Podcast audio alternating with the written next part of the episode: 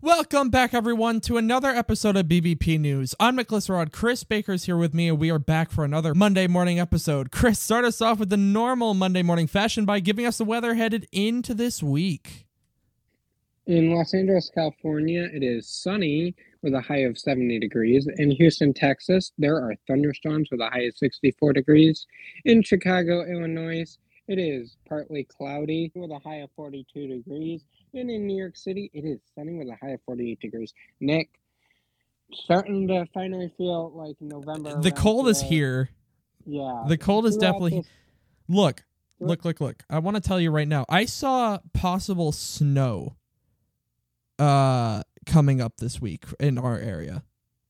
You you saw snow. I, I saw a possibility for snow um and I don't know if I'm quite ready for that. I'm okay with the cold weather. I've actually been wanting it to come this time around. Don't ask me why. But snow, I don't know if I'm ready for that just yet. Now, I'm gonna blow your mind, Okay. right? This weekend we were in the 60s. Right. Um, It got up to 70. and then I knew, yeah, yeah. yep. Um, and then I saw Sunday that Monday it was starting to get down to cooler weather, so I Right. made a nice soup Sunday night for dinner. But anyways, I saw the cooler weather and I thought I'm ready for a snowstorm. Who are you? And what have you done with the real Chris? I don't know. I don't know get where it. He went Well, because that's oh I don't know about you, but I'm getting instant flashbacks when we had this conversation last year where I said no snowing before December 1st. Yeah, uh, I, we we've had many conversations about just no snow in general, uh, especially on your end of things. I typically don't mind it all that much, but like you you've been very adamant on this show before about having no snow, and you're telling me right now that you want a snowstorm, and I'm over here telling you that I want cold weather. What is happening to us? You know, I've never been against, I've never been anti snow, Yeah, but I don't want a snowstorm every single week. right. Well, that's fair. I I don't blame you there at all. But you know what? If we get a foot of snow this week, I'm fine with that. You know, my guess is we aren't going to get a foot. From what I saw, it might just be some flurries, but That's not enough. It is what you know. We're getting there. We're I getting want- there. Just I want three to four inches by the uh, right before Thanksgiving. you're you're giving Mother Nature a quota. I am. Let's see how that goes. T- tell me If- exactly how that goes, please. You know, the last time I gave her a quota, Nick, we got uh, three feet of and she Yeah, I wouldn't do that again. 24 inches. yeah, I wouldn't do that again. That that has not played out for uh played out well for you at all. Well, you know, you know, they say the definition of insanity is repeating things. Uh, well, you know, and there's also the the factor if you win some, you lose some. So. You know, I think you've gotten that thing from me. So if Mother Nature wants to, I, I wouldn't be against it. okay, well, you know, And you're not against the cold, so we're learning things and we're growing on this show. I'm proud of us. never thought the day would come. no, neither did I. But anyways, we got some news to get into, and you might be uh, thinking to yourself, why is it taking them so long to count the votes in Arizona and Nevada? In Arizona, as of Thursday of last week, about 2 million ballots have been already been counted, but hundreds of thousands of ballots are still left to be counted.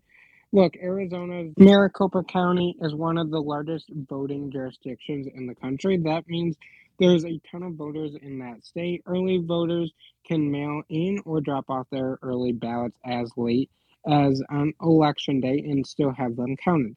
They call those the late earlies. Late earlies need to be signature verified, processed, and counted. According to Maricopa County election officials, 290,000 late earlies were dropped off on election day. That's 70% more than 2020.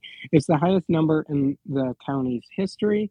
Then, of course, they have about 17,000 ballots that were cast on election day that were impacted by a printing error, and these votes still need to be counted. Now, Nevada has a very interesting rule. Nevada state law allows mail in ballots to be received until Saturday as long as they're postmarked by election day.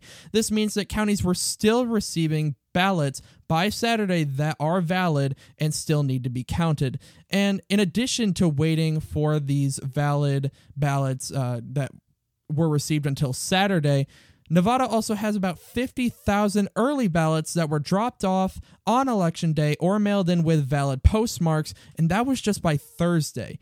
Now, here's the thing these counting laws are in the spotlight because it just so happens that both Arizona and Nevada have had very close and very critical uh, Senate races.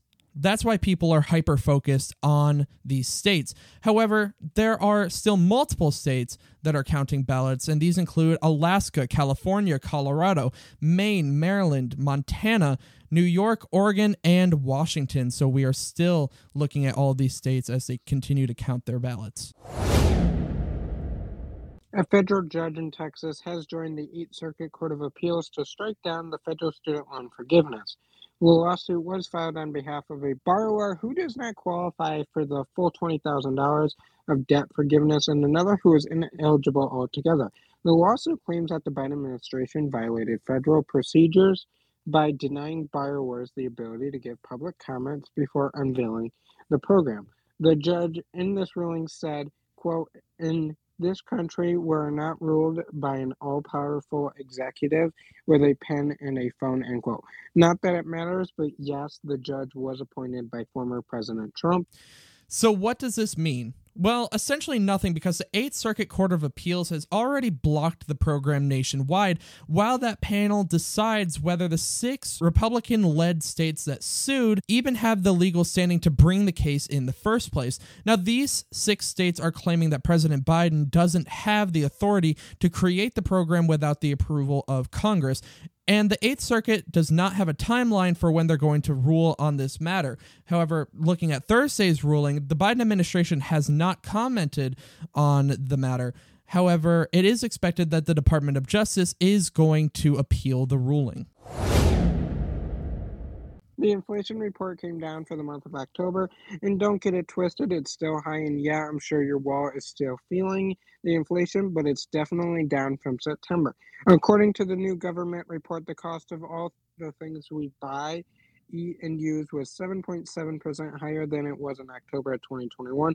So, yes, that's up over last year, but it's actually down compared to September of 2022, when all the things we bought, ate, and used was at 8.2%, and down a lot from June high when it was 9.1%. Now, as Chris said, your wallet's probably still feeling this. Now, why is this? That's because shelter, gas, and food were all up in October. These are literally the things that we use and need on a daily basis. So you might be wondering what's actually causing the decline and the difference between September and October. And really, the decreases come from the cost of things like used cars and trucks, uh, medical care, apparel, and airline fares. Now, this report is going to affect the Federal Reserve's decision on interest rates when they meet next month. They will likely still raise interest rates once again. However, with the inflation number starting to come down a little bit, it may not be another so called jumbo increase. It may just be a half percentage increase this time around. It looks like the Republicans will hit that magic 218 number to take over a slight majority in the House of Representatives. But here's the deal the Republicans, if they do indeed take over, will have to elect the Speaker. California Republican Minority Leader Kevin McCarthy has been extremely vocal about his desire to become Speaker of the House for years. But with such a narrowly projected majority in the House, McCarthy's going to have to make some concessions to get the different factions of the Republican Party, including the MAGA wing, on board. And there are some House Republicans already publicly speaking out against supporting McCarthy in the Speaker vote, and others are laying out their demands for McCarthy in order to secure their votes. Now, this is making things very interesting on two different fronts that we're going to be looking out for. The first is if the Republicans do, in fact, take over the House, what is their majority going to be? What are those numbers going to look like? The other front that we're going to be looking at is will McCarthy actually end up being the Speaker? Again, these are things we're going to be watching out for as these events unfold. Getting into rapid news, Catherine Cortez Masto has won the race for Nevada's senator, which gives Democrats control of the Senate for the next two years.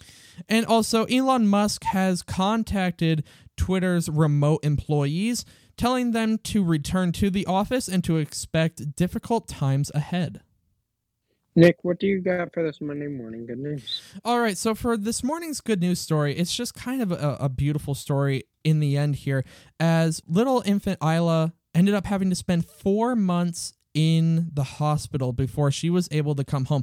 And the reason for this is because she was actually born months early. Months early. And when she was born, she only weighed 1.18 pounds.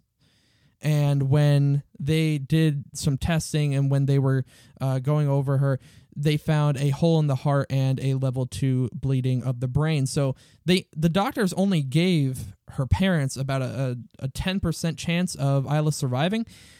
However, she pulled through. Six weeks later, uh, the mother was able to see her and spend time with her.